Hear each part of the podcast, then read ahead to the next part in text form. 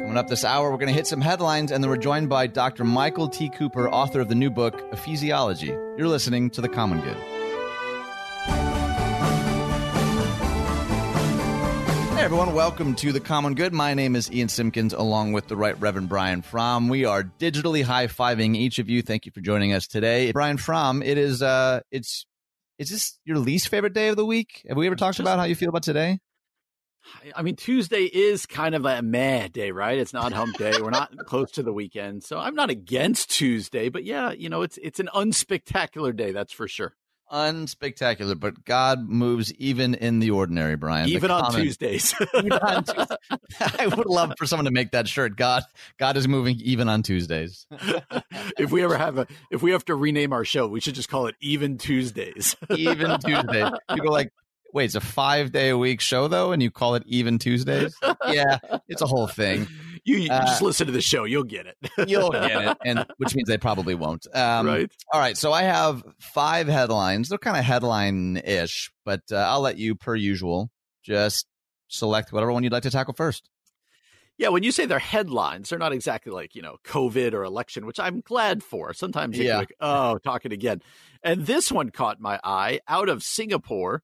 Uh, no kill lab grown meat to go on sale for the first time.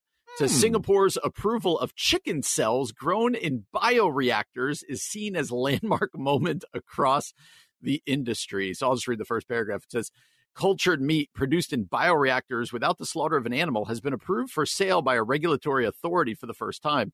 The development has been hailed as a landmark moment across the meat industry. The chicken bites produced by U.S. company Eat Just have passed a safety review by the Singapore Food Agency, and the approval could open the door to a future when all meat is produced without killing of livestock, the company said. So, uh, obviously, uh, they they've got this is kind of what this company does. They're trying to get beyond us using real meat.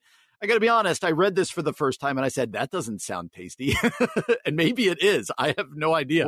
Well, But this what is first- clarification, Brian. It is real meat. This isn't tofu. It's not. It is real meat. but just not from real animals. Is that what? I, how am I reading this incorrectly? Oh, It's- from it's chicken from- cells. It's from the biology of real animals. Yes, they're growing it. It's it is real meat though. Oh, okay. That does change my opinion of it. And I really have no opinion of this. Like this, I read this and I said, I don't know what to think about this. Like one of my first thoughts was not to be like, I, I don't know if, if we stopped eating animals, would there be way too many animals? I have no idea. Uh, did you know this? Currently 130 million chickens are slaughtered every day for meat. It says here. That's wild. And That's a 4 lot. million pigs. So that is a lot. I have no real opinion on this. So this is fascinating. It is uh, kind of another move uh, of science, and uh, we'll see. I, I don't know. It's hard to believe that something like this will catch on widespread, but maybe it will. What do you think about chicken cells, chicken bites? Well, I probably we don't have time to get into all. Of, I I have. I mean, I've seen a number of documentaries about how Of course, you have. you know how how cruel yeah a lot of these uh, conditions are for the animals so there's there certainly is a dark side to the industry as it currently stands but like i'm a i'm a blue collar boy from the midwest. It's, i have a hard time imagining myself. I also know that the, the price of a lot of these things at least as they currently stand is astronomical. So Mm, you know will it be as affordable? Which is i mean that's all that's already the, the the conversation now. Like oh i could go get a burger from mcdonald's or invest in you know better organic food from the grocery store. But a lot of it comes down to cost. Either way yeah i don't have a, a manifesto on the topic. I just thought it was interesting and a weird way to start the show. This one's um a really cool story out of Christianity Today. I would highly recommend you rec- uh, you recommend it. I recommend you recommend it. I recommend you read it. Uh, so Logos, which is a uh, how do you describe Logos? It's a it's a commentary Bible resource. software com- yeah, Bible it's unbelievable. software. Yeah, It's like take a pastor's entire library and put it into like a uh, uh, a computer program or a resource, and that's basically Right. Logos. It's unbelievable. It's awesome. Here's the headline: Logos enlists Black church leaders to diversify Bible study resources. A collective will bring more African American scholarship to 4.5 million users. I, I think this is timely, and it's the kind of conversation that you know a lot of people have been trying to think creatively for decades, but a lot of new people in this last year, in particular, trying to think through some of these lenses. Where are some of the gaps and the blind spots that we've not been mindful of, and to to get uh, diversity voices, black and brown voices into things like a, a logos, I just think is a step in the right direction and a great accomplishment. And I I applaud it. I'm, I'm cheering him on. That's that's all I'm going to say about that one. And all I would say too is when you see some of the names like Charlie Dates and Esau yeah. McCaulley, who's been on the show, and others, you go, "This is a, uh, yeah. this is a good thing for sure." Yes. Uh, all right, I'm going to take the next one. I want to jump to uh, Marcus Lamb's Daystar TV pays back $3.9 million PPP loan after Inside Edition investigates church's jet purchase. Uh, Marcus Lamb is the charismatic leader of one of the world's largest religious networks, Daystar Television, which is also a very prosperous tax exempt church. Lamb lives a life of luxury and owns a huge mansion with a beautiful pool. When the COVID 19 pandemic hit, uh, Lamb's Daystar TV applied for the government uh, PPP loan to help pay employees employee salaries. They received $3.9 million. And it goes on to say how Inside Edition found that some of it was used to buy a private jet and some other things. Add on top of this, I don't know if you saw it all over the place today, uh, that it said the the third most money in the in the in the city of Houston from PPP loans went to Joel Osteen's church. They got 4.4 million dollars. Many people upset about that, and so man, we we seem to have all these talks, and you could justify it. I'm sure we got to pay our employees this and that, but uh, or they could justify it. I'm sure, uh, but we seem to keep having to go back to the stories about uh, nonprofits and churches that are tax exempt taking in exorbitant amount of monies and and just going. I don't blame people outside the church, especially for going. That's wrong. That's not fair. So uh, these stories pop up way too often for sure. Yeah, and as always, we'd love to know what you all think. This is posted up on our Facebook page. I'll just read the headline for this one because I want to end on a more positive note. Family mm-hmm. kicked off of United Airlines flight after toddler refuses to wear mask. What do you what do you think of this one, Brian?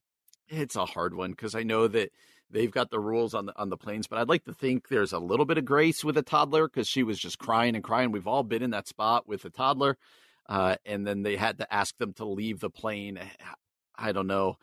I tend to be a, I tend to be like, ah, just let them go. So I know there's probably a lot of people out there going, nope, we got it. You know, we got it. It's all about the uh-huh. masks. So I get it. I get both sides. When I read the story, I'm like, I don't know. Could you figure out a way just to let them get to their destination? But yeah, they were taken off the plane, and uh, yeah, you know, this is uh, this is 2020 for us for sure, especially when it comes to masks now. Just a, just a hard story, man. All right, take take us home with this last one. Yep. Albert Mohler endorses the Pfizer and the Moderna vaccines. He says they, quote, can be taken by pro life Christians with legitimacy. Seminary president and theologian Albert Mohler on Monday said he will take the COVID 19 vaccine as soon as it's available to him and that he will do so not only for his health, but for the health of others. The president of the Southern Baptist Theological Seminary made the comments in a column on his website in which he listed seven moral principles for Christians to consider when studying the usage of vaccines. I'd encourage you to go read the rest of this article on our Facebook page. But Ian, it's uh, this is going to be a huge story going forward. Now that the vaccines are out, mm-hmm. there's going to be a lot of people saying, should we take them? Uh, we're going to hear lots of stories about the book of Revelation, I'm sure, and the mark of the beast. uh, but this is a big deal for somebody uh, especially as conservative as Albert Mohler, seminary president, uh, president of Southern Baptist Theological Seminary, very well known person, to say, yes, I'm going to take it and you should take it too. I think this is a big deal for him to come out early on and say this.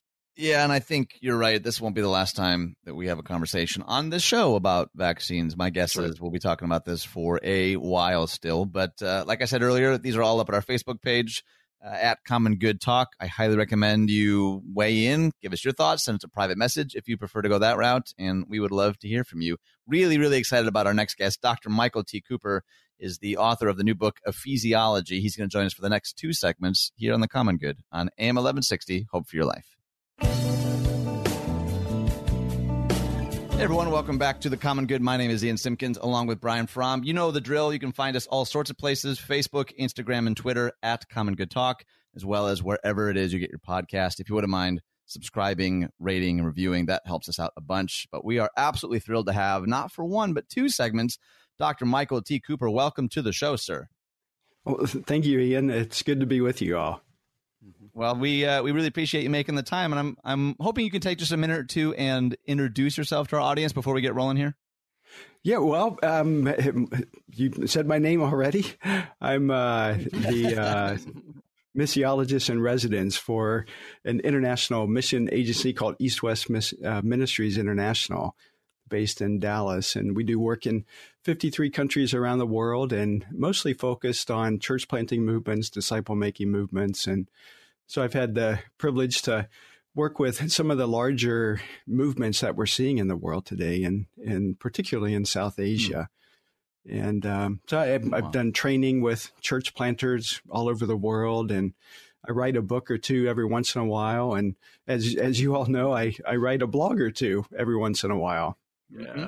Well, Michael, there's so many different areas we could go with you, but in your book, Ephesiology, uh, you said this. You said, if you want to understand principles for the growth of Christianity in the first century, the place to begin is the city of Ephesus. You had me at that one. Could you explain to our audience mm. why that's the starting point and why that's a good spot to start? You know, uh, so often when we think about church planting, we'll look first at Jerusalem and then at Antioch. And Antioch, Antioch has, for many years, been kind of the model for a church planting uh, or, or, or church planting cinder church. But um, as I hmm. was in South Asia a couple years ago, I started to think about really the implications of the church in Ephesus, and and I, I have always been fascinated with that church uh, from my early church planting days in the 1990s. And so I did a deeper dive on the church in Ephesus, and and you know I knew that there were a number of New Testament books connected to that church, and I knew those were significant books. You know, we think of Acts 19, of course, the letter written to the Ephesians, First, Second Timothy, in particular, and then you know we might occasionally think of the Book of Revelation. But what I began to notice was that more than 40% of the New Testament is actually directly connected with that church in in uh, in in Ephesus in Asia Minor. And so that indicated to me that there's something significant here. And if we could get a good grasp mm-hmm of this of the story that happened to not only see that church start and that movement start, but to understand the theology that undergirded it, the leadership that propelled it forward, um, the multiplication that happened, and then how it was sustained, that that might give us some inclination to what a movement should look like in our day and age, and and perhaps even inspire us, particularly in North America, to reconsider uh, church planting in the way of the New Testament. So, as you know, Brian and I are both pastors. Brian actually planted the church that he's still at today. I'd be curious. Obviously, we want people to go buy the book, so don't you know re- reveal all your secrets. But like, what what are some of the the core kind of theological tenets that do undergird that surprised you that maybe you're not often hearing, you know, at conferences and lectures? Like, what what are some of those things that you really grappled with? Well, uh, two come immediately to mind, and and one is uh, just simply trying to answer the question, "What is God's will?" And, and I'll tell this brief hmm. story um, about how that became so compelling to me. Uh, I, w- I had just returned from uh, South Asia, and I was uh, with our youngest son on our way to church, and he was driving. I was completely jet lagged, but I'd been mm-hmm. captivated by this question what is God's will? And uh, as Christopher and I were talking, I, I, asked him, hey, "What do you think it is?" And and he turned to me with his eyes on the road, of course. Uh, he looked at me and said, "You know what, Daddy? That's simple. God's will is uh, is for us to evangelize." And I thought, you know what? That's brilliant. And and I think it's that simple. Mm. Um, and that's what we see in the success of that movement is that they were absolutely committed to evangelizing. As I began to study more uh, of the theological underpinnings, I, I, see that see that emerge, particularly in the letter to the Ephesians. In chapter one, it's so clear. Paul uses that uh, word, uh, the will of God, uh, several times in that first chapter. And all of it points to not not the answer to what I'm supposed to do or or what is God's will for my life, but what is God's will, period? And he answers the question and he says that, that God's will is to unite all things in Christ. And, uh, and, and, it's that mm. simple. You know, I don't think church planting is complicated. I, I think it, it just demands simply the hard work of being on God's mission and doing his will to work at uniting all things in Christ so that that was you know at the in the same time it was simple and yet liberating to know that, gosh, I don't have to Mm, figure this out. God's already figured it out. I just need to Right. identify with it and understand that this is what I've been predestined to do by God. It, that's a part of the spiritual blessings that I inherit because of what Christ has done. And so now I simply join with what he's doing already in uniting all things in Christ. And um, and, and so yeah, it just became a liberating thought. Yeah, That's that's, powerful. Uh, you talk about discovering God's passion for movement, and people, some people might be a little confused. What do you mean by a movement? Could you describe when you when you use the term movement what you mean? You know, many people use that word today, and and it's become a, a, a popular word, and particularly in in uh, the North American culture, the the Me Too movement uh, we hear about, the Black Mm. Lives Matter movement, and and so on. But here we're talking about uh, God's movement in uh, the New Testament and in in the world. And when I talk about uh, what it is or how we might go about defining a movement, of course, I'm looking at characteristics uh, of what that movement did in the first century. And what we see common to uh, the movement in the New Testament is that it brought transformation uh, in society. Um, it impacted uh, structures and systems, uh, political systems, economic systems, religious systems. Um, that movement was a complete movement and it's not something that we see very common today in in uh, Christian movements, um, but something that we need to to really uh, rediscover. That if we genuinely are going to be a movement, then there should be an utter transformation of society as a result of the mm-hmm. gospel extending into people's lives. Michael, we only have a, about a minute or so left in this segment, but I, I think what you said at the end there is so endlessly fascinating to me. What, why do you think we see so few movements with the big the big C church? And maybe that's just my limited experience here in the West, but I feel like what you described is what a lot of pastors and church planners deeply want. Why why do you think we see so little of that? That's such an important question and one that I really wrestle with almost on a daily basis, trying to think about, mm-hmm. you know, why aren't we seeing the things that we see in different parts of the world here in North America? Right. And I think really, at least as I'm looking at it, trying to, to have eyes looking from the outside in, um, the one thing that I can boil it down to is that we not, we might not really understand God's heart and his passion mm-hmm. to to, uh, to be glorified, and that his he he is most glorified when there are more people worshiping him.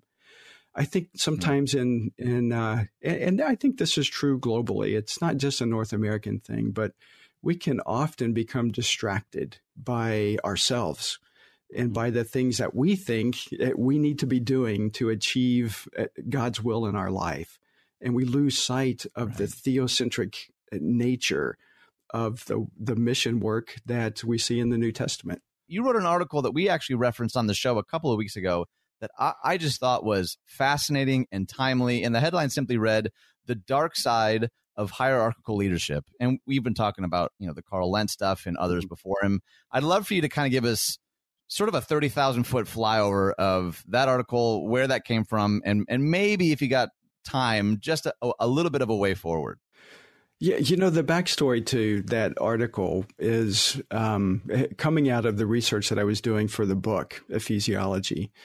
And what I began to see as I was, and this was one of the surprises because it wasn't something that I was looking for, but what I began to see in terms of the leadership that could propel a movement forward was that it was flat. It wasn't hierarchical. Mm-hmm. And uh, I, I, was very surprised by that because, you know, like many people uh, coming out of the North American context, I grew up in a pastor centric uh, church. we had elders and deacons, and there was an understanding of the hierarchy that was there. And we had church members that uh, were responsible to the elders and the pastor and, and so on. But um, as we're experiencing in, in North America, that it, it, that system just doesn't work any longer here. I think for a period of time it did work, um, and uh, but in the situation that we're in today, with the precipitous decline of the church, um, one of the issues that we have to address is how do we get back to a place where our leadership can really propel a movement forward. And I think that place is is uh, coming to an understanding of a flat leadership where empowerment is is pushed out to the body, where people are inspired to join together in the the hard work of uh, sharing the gospel, where they're entrusted to do that, where people are actually entrusted to disciple others who would disciple others, and where they're reminded also to preach uh, the gospel um, in season and out of season, as Paul told uh, Timothy. And so, yeah, that article comes out of that. And, uh, you know, we're just seeing some things in our society today and in our church culture today that uh, seem to be crying for a change in the way in which uh, leadership is is conducted in the context of the church. And it's not unusual. I mean, we go through these cycles in culture every several years. You know, um, in the 60s and 70s, it was servant leadership that that was the big thing, and then mm-hmm. going into the 80s and 90s, we talked more about transformational leadership. And, and those are good things and they're good adjustments. But I think we're now in a period of time in the history of the church in North America where we need to make another adjustment. And that adjustment I'm suggesting is a, a flat model of leadership and that doesn't mean that there's no leadership or that there's no authority, but it means that leadership is shared, that uh, the, this idea of mutual submission mm. becomes critical mm. to a team of leaders who are gifted as as Jesus wants them to be gifted. Uh, you know, we read in Ephesians 4 about the apostle, the prophet, evangelist, and shepherd and, and teacher, that that is a, a part of the DNA of the leadership structure that propels a movement of God uh, forward and and ensures mm-hmm. uh, continued multiplication and and sustainability of that movement. Yeah, that's that's awesome. And uh, as you think about church planting and as you think about raising up leaders in the way that you obviously are thinking through it, uh, what does equipping look like? What does equipping of new church planters look like for you? You know, we've been uh, very active with uh, the Send Institute, and um, uh, just more than a year ago, we were in a conversation at a at a think tank where we recognized that um, not only do leadership systems need to change, but equipping systems need to change. Uh, we're, we're we have an equipping right. system that is uh, uh, really not functioning the way that we would hope it would be because the reality is, um, as we're realizing uh, all the more, that uh, churches are closing and they're closing at uh, unprecedented rates. Mm-hmm. That Barna is estimating that something like one in five are going to uh, close due to COVID. Uh, that's about 60,000 wow. churches in North America. Wow. And so, if that many churches are closing, how are we going to equip and train more church planter, planters and retrain those who are uh, leaving the churches that are closing so that mm. uh, we would see a uh, continued growth of Christianity in North America. And so we're very concerned about that. And, and so uh, myself, along with a, a, number of others. Ian, you mentioned earlier Alan Hirsch when we were off air, mm-hmm. but Alan's been a part of this. Jeff Christopherson and a number of other people and other organizations have been thinking about well, what is the type of education that's going to propel growth in a church? And so we've come up with um, a a uh, accessible uh, and affordable and uh, accredited uh, master's program that's focused on providing a good, solid missiological foundation to our work, where we're uh, asking the hard questions of culture and trying to think about well, how does how does the good news actually become good news in this context? And then we're modeling after uh, we're modeling after uh, two things. One is APEST leadership. Um, th- that has got to be a part of our way forward as we think about new churches starting. If we're not, if we don't have leaders that are apostolically, prophetically, evangelistically, uh, shepherdly, and uh, and mm-hmm. teaching uh, uh gifts, then you know I think we're going to do a disservice to God's people. And so it's focused around APEST, but it's also focused around uh, what we've identified, not we've identified, but what we believe uh, are three uh, markers of the New Testament church. And that is that they focused on ministry uh, of the defense of the faith. You know, they stood against false apostles.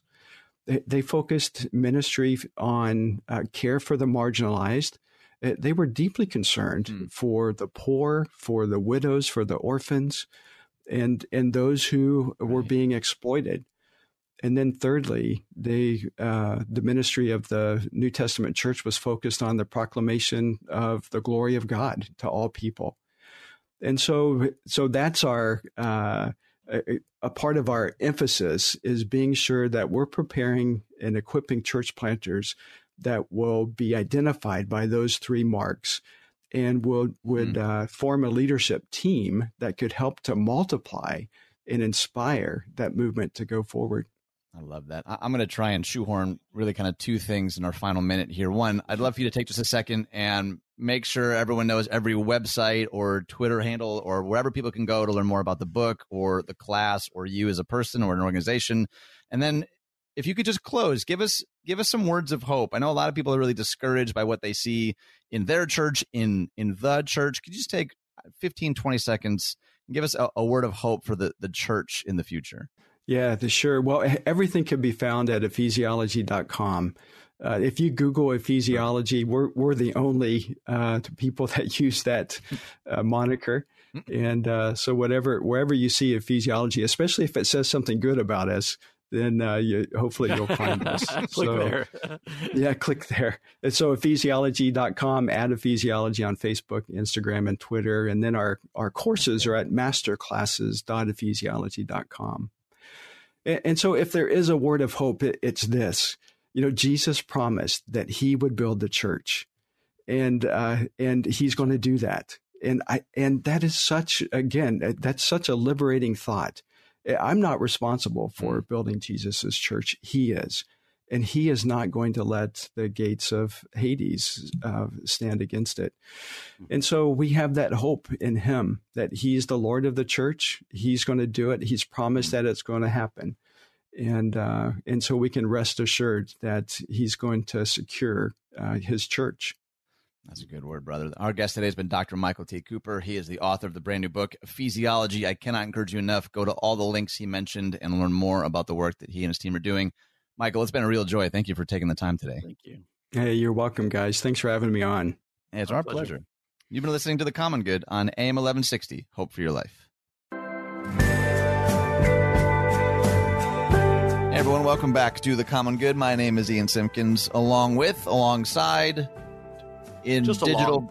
proximity. Along for the ride is Brian Fromm. I can't believe I haven't used that one yet.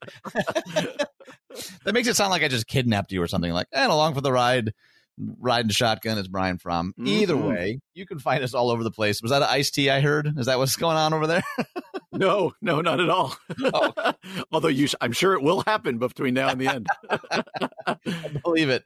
I'm not gonna. I'm not gonna talk about the holidays yet. I'm just gonna. I'm telling you that I'm not talking about them They're yet. They're coming. They are they are a coming, as we say, but a, to- a topic that I have admitted numerous times to not being very good at. this is not an area of strength for me. Uh, I saw two different articles talking about sleep, and I thought, I think this is probably a worthwhile topic. We've talked about stress and anxiety and social media and mental health, but uh, throughout all of those, it seems like sleep actually is a, a common thread that sometimes kind of gets, at least in my own life, sort of overlooked a little bit. And and I will even laugh about it on the show, like, ah, you know, I'm not a very good sleeper or we got young mm-hmm. kids. But the more I'm researching, the more I'm realizing like I'm I might be really harming myself by not, you know, making sleep a, a, a better priority. So uh, let's start with this Atlantic one. You want to get us into it a little bit?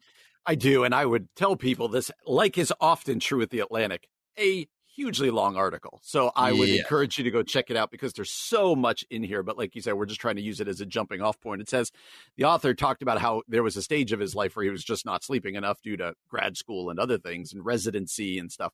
It said, no matter what happened to my body, I never felt like it was dangerous for me to keep working. I knew I was irritable and sometimes terse, and I didn't smell the best, but I didn't think anything I did was unsafe. Sleep experts, though, often liken sleep deprived people to drunk drivers.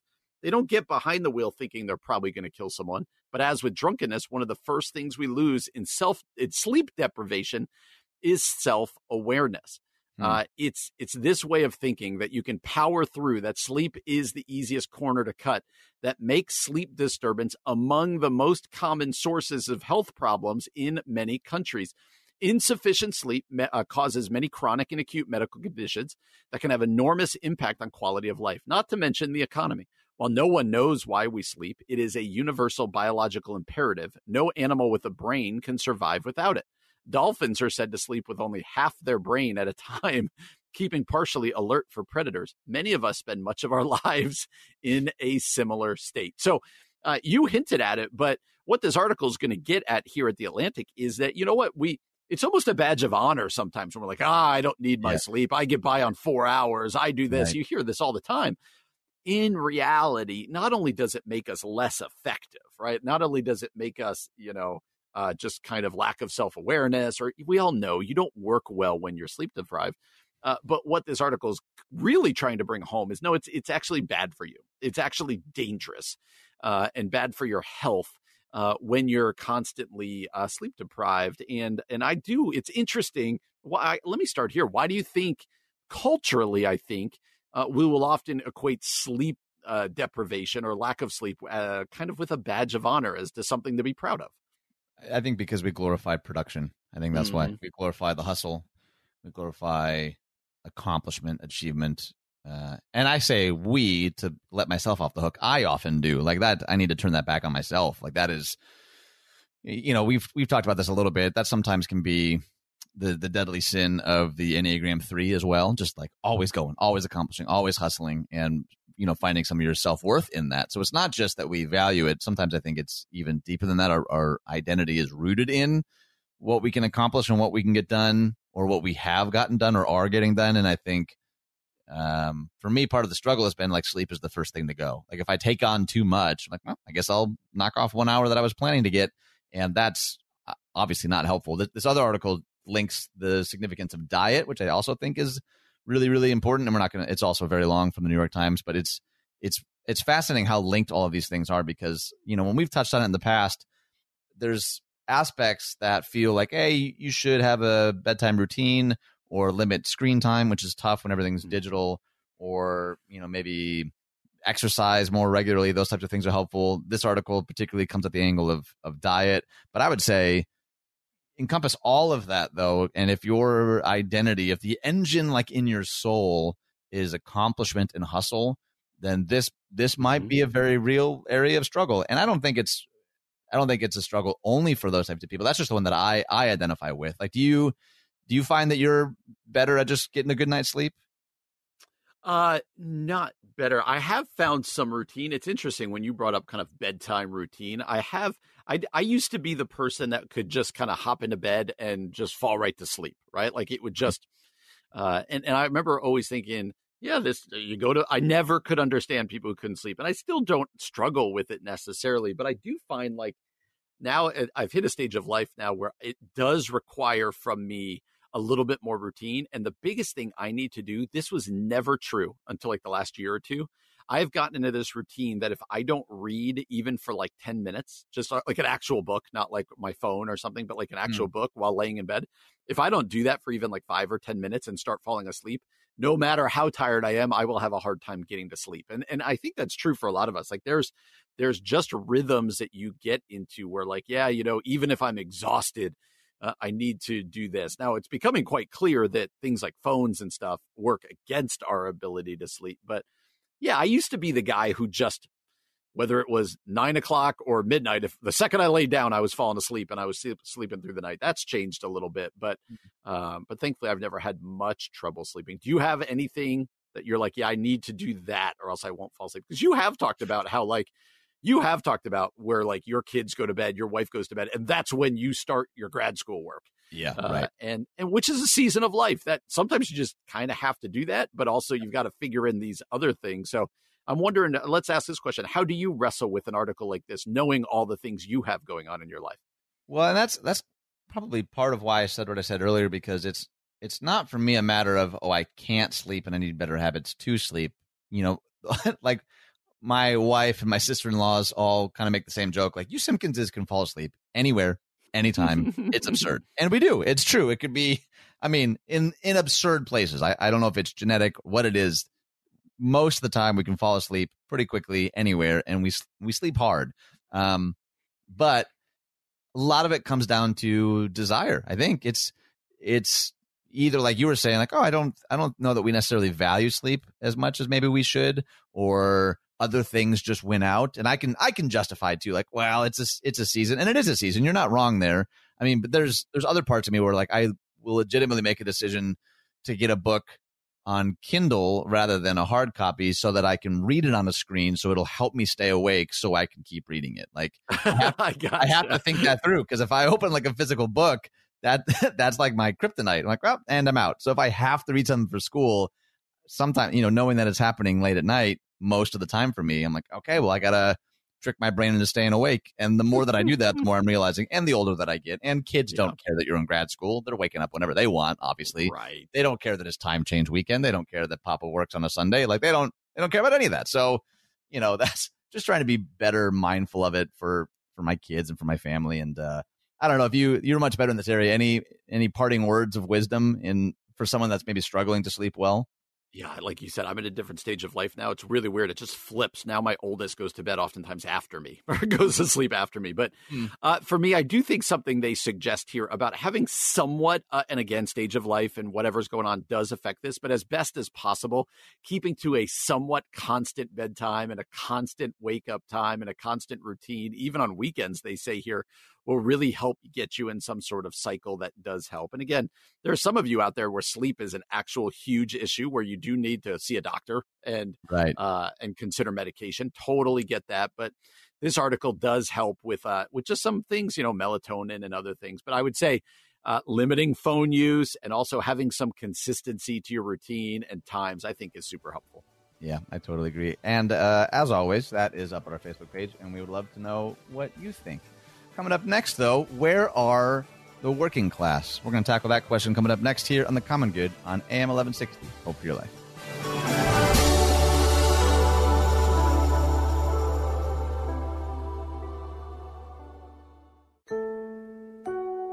Coming up this hour, we're going to talk about Tim Ferriss and how do you navigate your kids' digital privacy.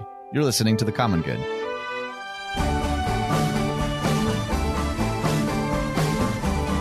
Everyone, welcome back to the Common Good. If we have no idea how to say this website, just to get it out of the way, do you want to you want to spell it? Spell it out real quick. Yeah, it's P S E P H I Z O. So I'm going silent P. I'm going that this is called Suffizo. Suffizo.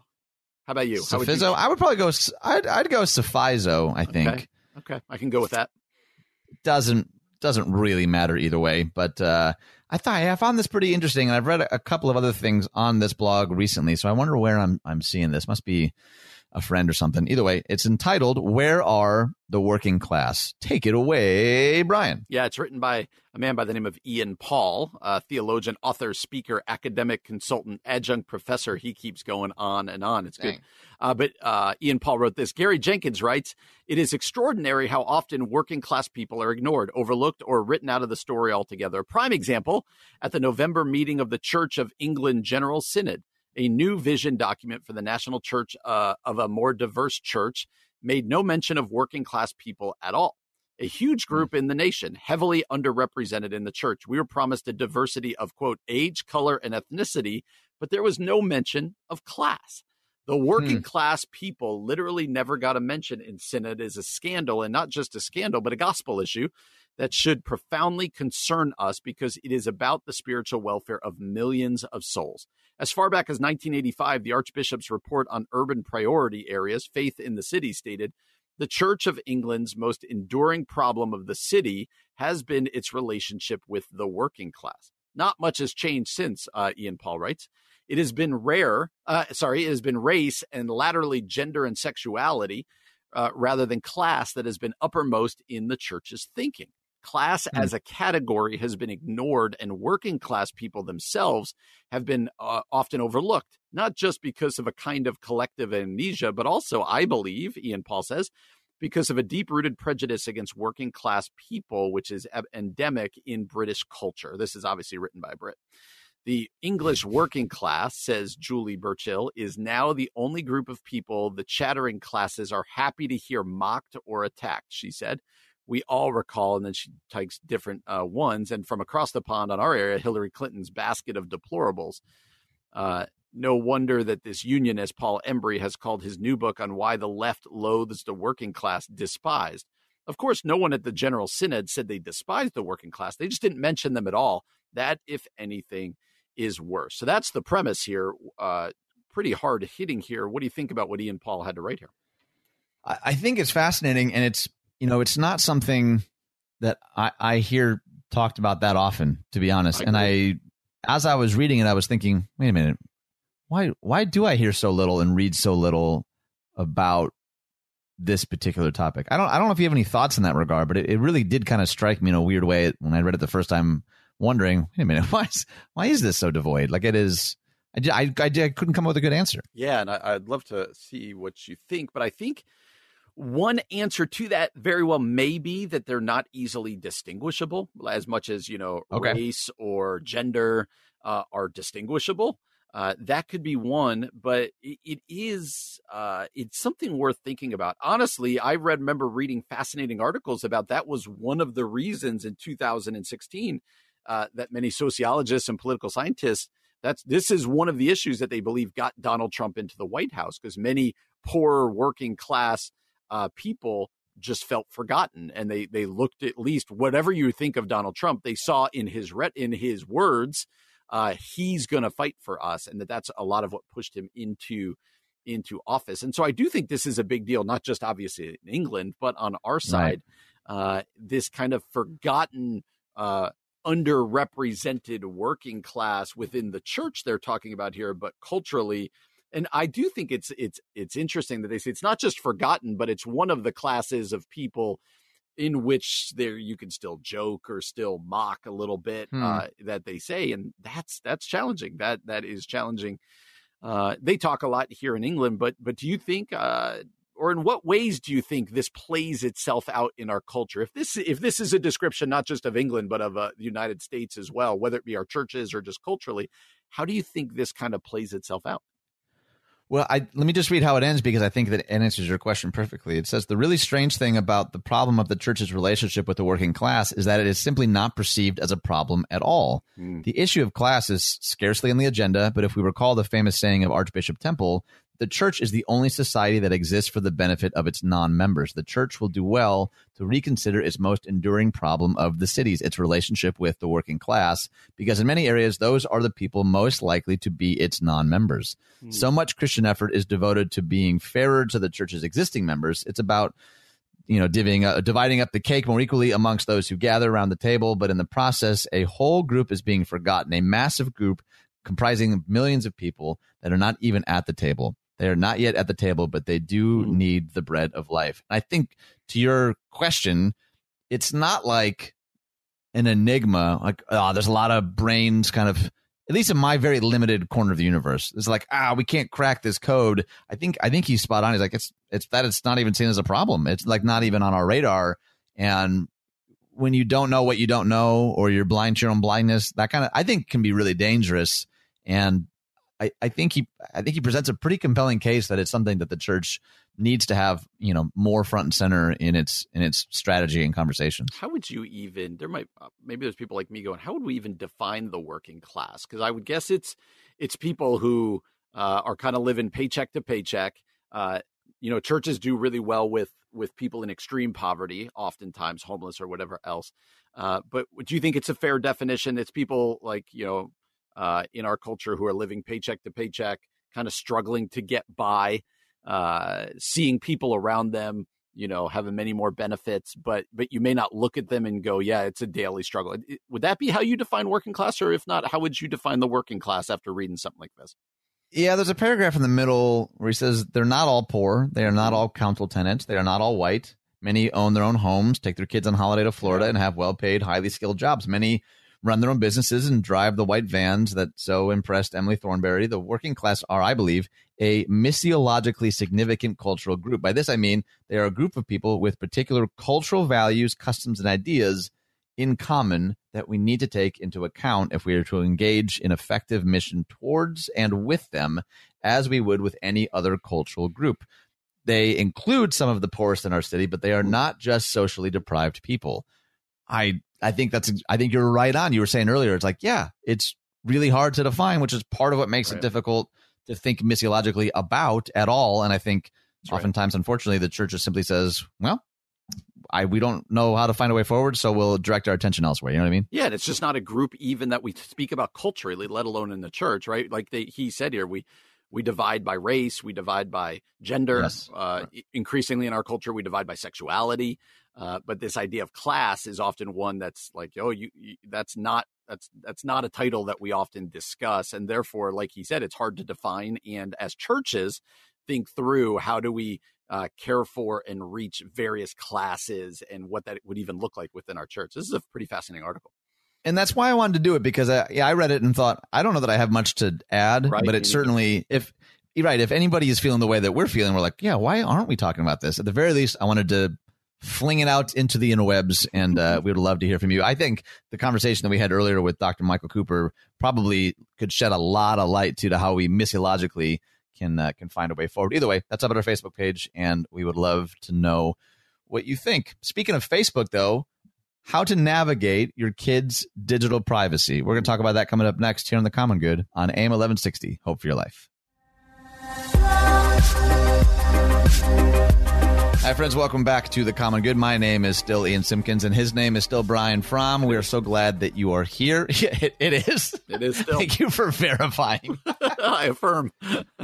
we, I've never really thought about this. If you were to change your name legally, it would take me n- no less than six months to get used to saying whatever your new name. Like, I had a friend, I don't know that I should out him like this. When we were like in middle school, his family moved to I'll just say another state so we don't so I don't uh, disclose too much of his identity.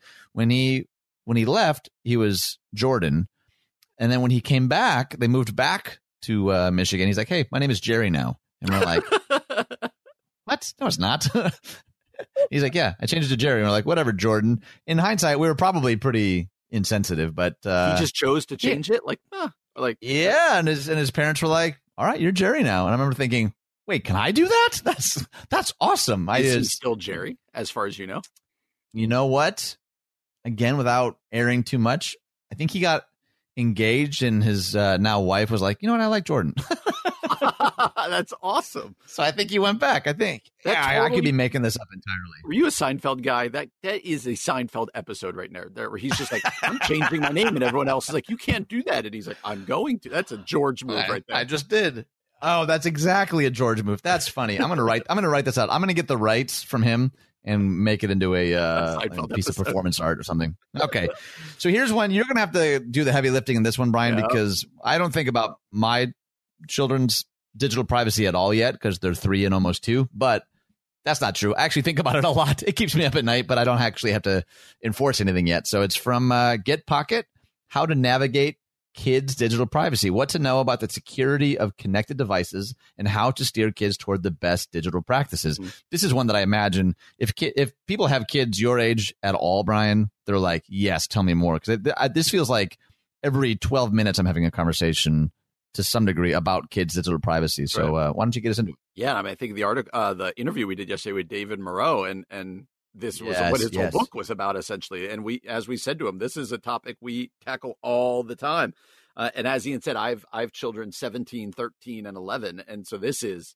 uh, this consumes a lot of my thought especially after you made me mm-hmm. watch the social dilemma uh, that I didn't now that you. added just a nice thing of fear into it. No, I would encourage people to watch not? it. So this is short articles. Let me just read it and we'll we'll get into it. Protecting kids' digital privacy has gotten more challenging every year, and that was before 2020 introduced families to virtual schooling, digital homework, and Zoom playdates. Connectivity is seeping into every part of children's lives, from the toys that now come with built in Bluetooth or Wi Fi connections to the smart devices they encounter at home. For help navigating the rapidly changing landscape, we called on our colleagues at the Mozilla Foundation, uh, who have researched dozens of connected devices for their annual buyer's guide. It helps you shop for the safest, most secure connected products from smart speakers and wireless headphones to fitness trackers and kids' tablets. They've curated a collection of articles and explore that explores uh, some of the most pressing digital privacy issues facing kids and helps parents understand how to set them up for self guided success. Uh, the foundation uh, leader who led the charge on this year's guide, right down to testing the lion's share of the devices, explains kids overshare.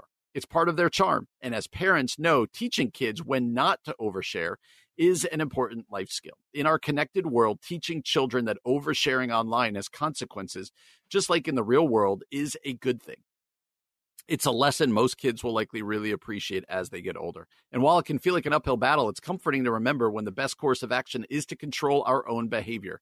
It says kids learn by watching adults. What does it tell our kids when we teach them from a young age that it's okay, uh, everything they do, every click they make online can be tracked, monitored, and potentially used to target them? It's not just creepy, it's potentially dangerous.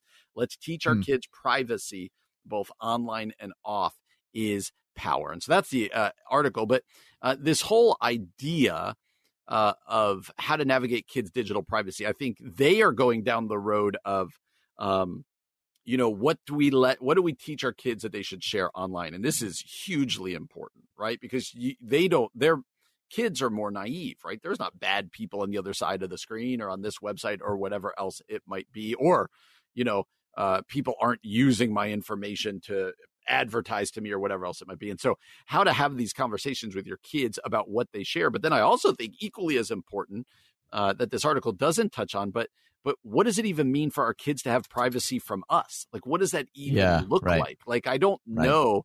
Uh, and so you could take this both ways because as a parent, man, uh, you want to like my 17 year old should have some more privacy from us than my 11 year old but not exclusive privacy, and nor does she. You right. know, as long as I'm paying for the phone, not even as long as, but uh, you know what? We're going to have this open relationship because you're not ready to navigate uh, the online world without mom and dad having a say and having eyes on it.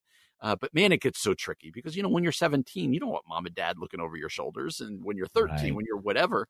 But we as parents know the dangers that are out there. So I think this is twofold how do we teach kids how to be online but how do we also know what they're doing online uh, mm-hmm. and what does that look like to mature and to grow and to get a little bit more freedom without being naive and stupid about it i think these are this is like parenting like at near the top of the list of the issues that parents are facing right now today well I, i've never actually thought to ask you this question but i i thought of it as you were reading do you think there's a a shadow side to some of this that we could I don't know, maybe too intensely teach our children about privacy to the point where even in appropriate circumstances, they're totally cut off? Like, are, are we going to see a wave 10, 15 years from now that, you know, like boogeyman philosophy behind our parenting made children suspicious of everyone always? Like, there's certainly a part of me, there's a part of my brain that thinks, good, you should be suspicious of everyone. The world is crazy. But the other part of me thinks, oh man, if we, if we build in, uh, an appropriate or inappropriate level of fear around technology, does that translate to their in-person social relationships to the point where even with peers or, you know, a romantic interest, like they're still kind of closed off. They don't actually know how to engage in appropriate vulnerability because they've so overcorrected and they're just private from everyone everywhere all the time. Like, could that potentially be an issue, do you think? I totally think so. I totally think you're onto hmm. something there because we do this in other areas. So you talk about how your kids aren't yet to the age of having devices, but here's the talk if you haven't already had this talk with your kids that you're going to need to have soon and that's about strangers, right? About stranger danger. Yeah.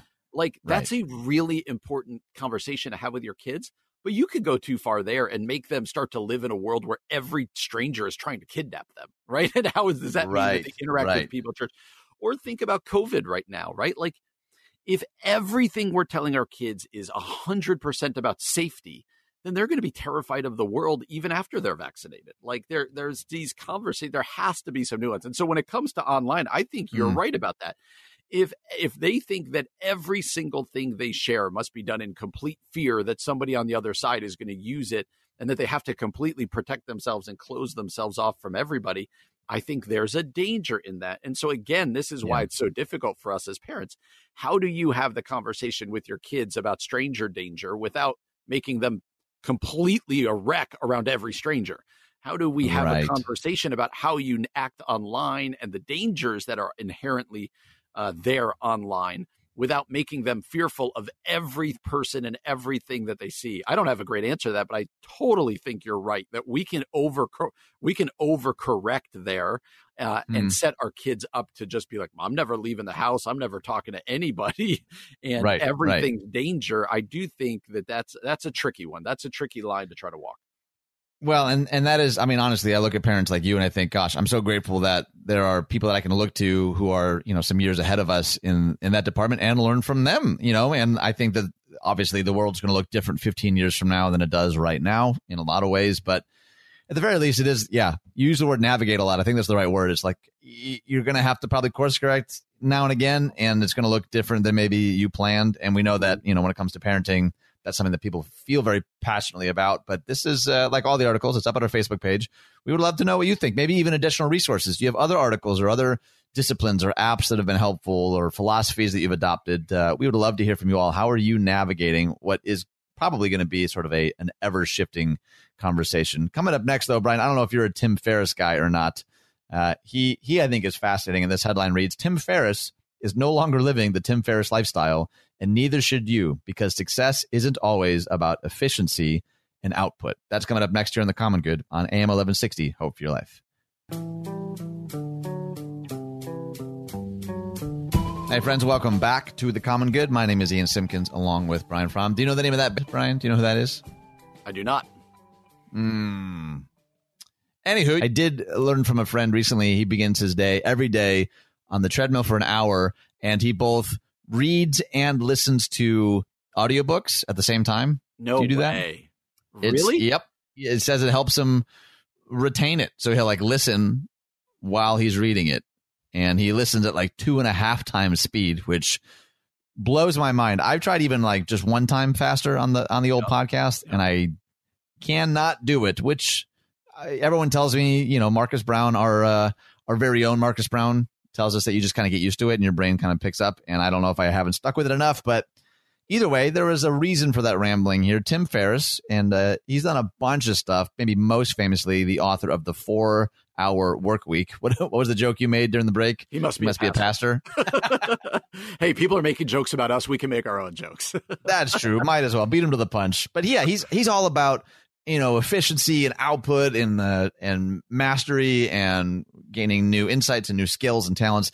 He's got, I mean, a, a couple of really great TED talks. He just he cranks out a bunch of content at a just a blazing fast pace. I thought this was interesting though from Inc.com. Tim Ferriss is no longer living the Tim Ferriss lifestyle, and neither should you, because success isn't always about efficiency and output. What's going on here? Yeah, at the risk, it says, of overstating the case, Tim Ferriss helped usher in an era of maximizing productivity from outsourcing tasks to automating functions to the best way to peel a hard boiled egg. Ferriss mm-hmm. turned doing more by doing less, the whole optimal minimal thing into a movement. So you talked about the four hour work week, the four hour body, uh, tools of titans and tribe of mentors, success tools, tactics, and strategies gleaned from a host of extremely successful people. So, yeah, Ferriss is seen as the king of personal productivity and self optimization, even though he's always been much more, much deeper. Uh, hold that thought, he said, it goes on to say. When I told a friend I read about a 100 books, he immediately said, What's your process? I don't have one, I said. Of course you do. There's no way you can read that many books without a process. Do you keep a prioritized list? Do you put three books you'll read next on your calendar? Do you set reminders? I cringed. I don't have a process. the only process I have is that if I see a book I want to read, I buy it immediately. Then, when I finish a book, I look at my library and start whatever seems interesting at that moment. If I read solely for self improvement, I probably would have a process. Sometimes I read for work, sometimes I read to learn, sometimes for fun. Reading makes me happy. That's my goal, which hmm. means hmm. my reading process doesn't need to be optimized. In fact, optimizing it would probably reduce the fun. Hmm. Sometimes hmm. productivity does matter. If you have to do something, finding ways to do it as efficiently and effectively as possible makes sense. In fact, finding ways to be as efficient and effective as possible can actually be fun, turning what could be drudgery into a competition, if only with yourself. But if you want to do something, efficiency and effective effectiveness shouldn't always take precedent. Let's mm. pause on that line right there. That's so good. The difference between having to do something and wanting to do something. If he says if you want to do something, efficiency and effectiveness shouldn't always take precedence. You said that's good. Why don't you talk a little bit more about why you think that's good? Yeah, the the picture that just came to my mind was like being served a really decadent slice of chocolate cake Mm. and then trying to wharf it down just as fast as possible. And you're like, and then and then like putting your hands up in victory, like did it, 0.3 seconds.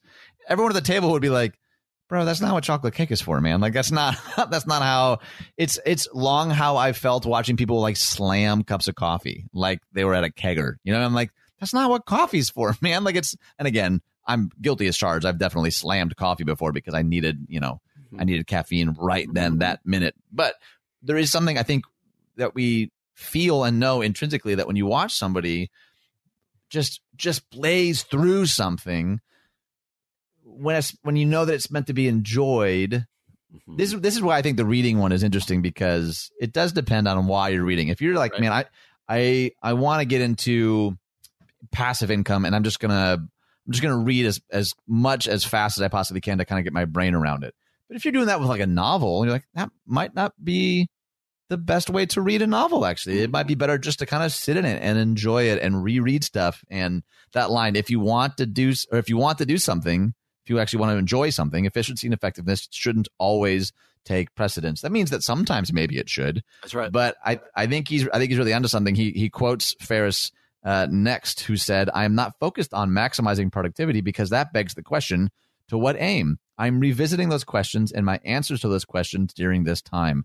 I think that's fascinating. That somebody who is like known as That's right. the productivity maximizer is even having his own kind of existential question like is that who i want to be though all the time always is is that ultimately the goal and uh, yeah i think this idea of of enjoyment and delight and pace and rhythm i think is as timely now as it's ever been Yeah, I love the examples they use. He says, optimize my morning routine. Absolutely. Uh, optimize how I respond to questions and inquiries. Absolutely. Uh, it works and it works for me. So that's he's something he does optimize. But then I love these examples.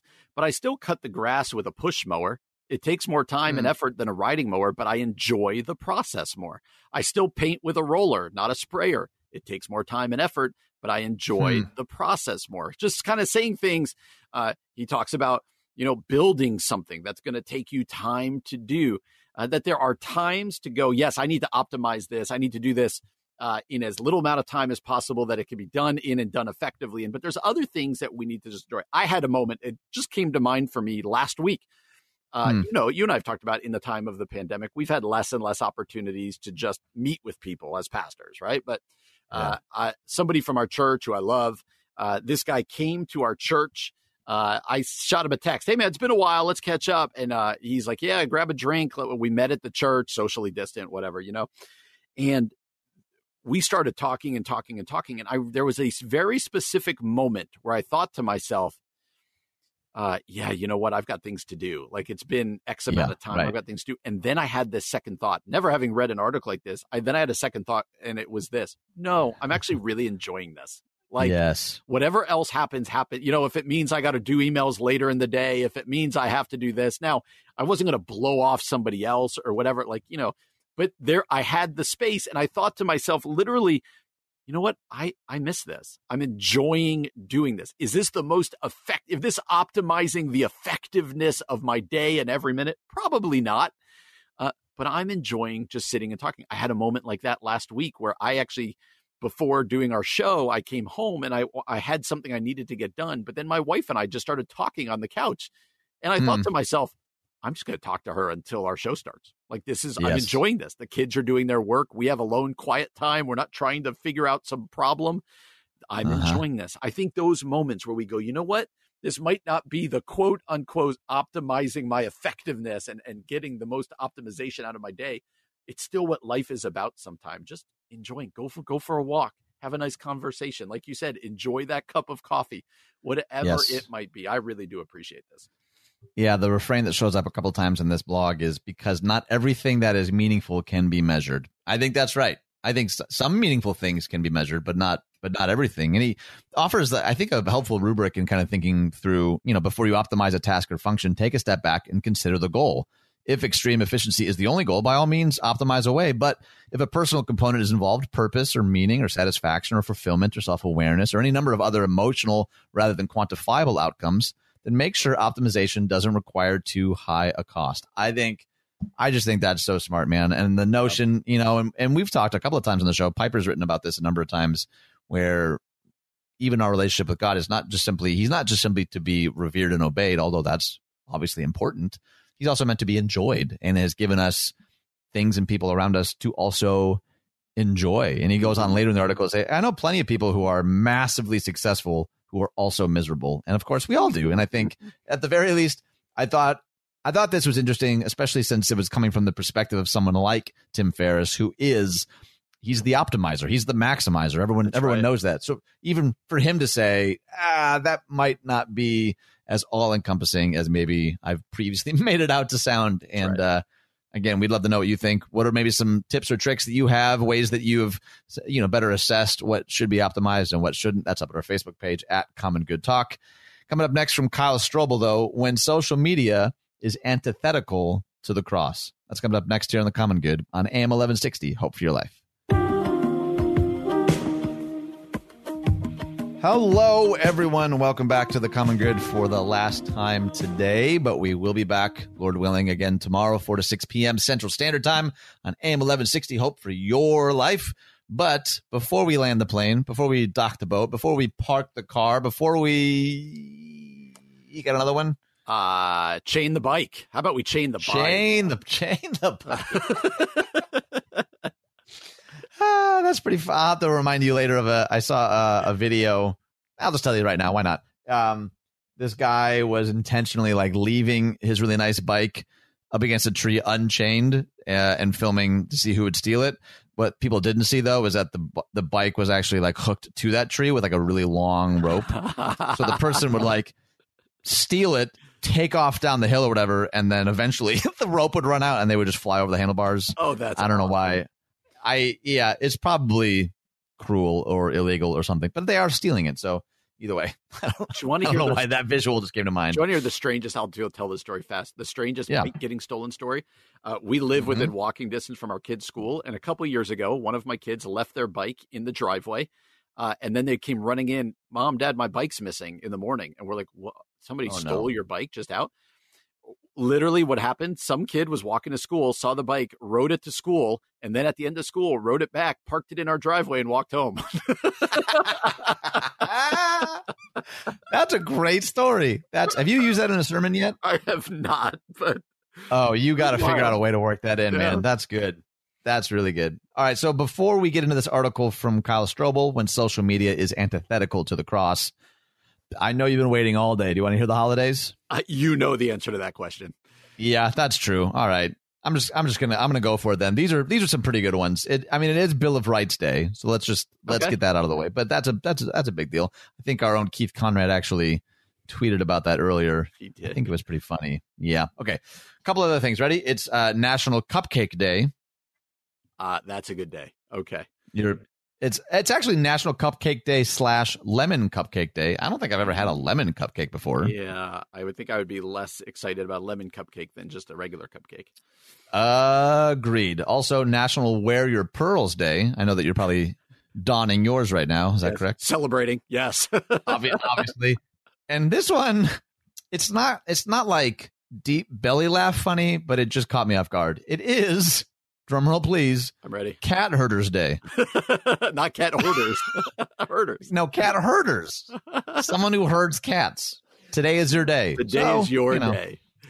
What it's worth, there it there's is. somebody right now listening, being like, "Finally!" My day in the sun. All right, so we've we've talked a good a good amount of social media, not just today, pretty much at least every week we tackle Mhm. social media to some degree, and I I thought this was a really thoughtful, unique take on a conversation that is probably evergreen, but sometimes you know when we're filling the rundown, it's like, do we really want to tackle social media again? Like, is there if it could start to feel a little Ecclesiastes, like there's nothing new under the sun. That's right. That's all. But I thought this was really well written by Kyle Strobel when social media is antithetical to the cross. You want to get us into it? Uh, yeah, sure. And and when I read the word anti antithetical, I have the hardest time not reading anti ethical. Just my mind goes somewhere. It's like all the same letters, but antithetical. Oh, I just got so nervous that I read it the wrong way. no, no. It's just my mind reads antithetical with the word ethical. I don't know. Uh, it says this Kyle Strobel writes Imagine that you saw someone teaching 1,000 people in a field. Wow, you might think that person has quite a following. Normally, we would quickly recognize that this person is a teacher, for good or for bad.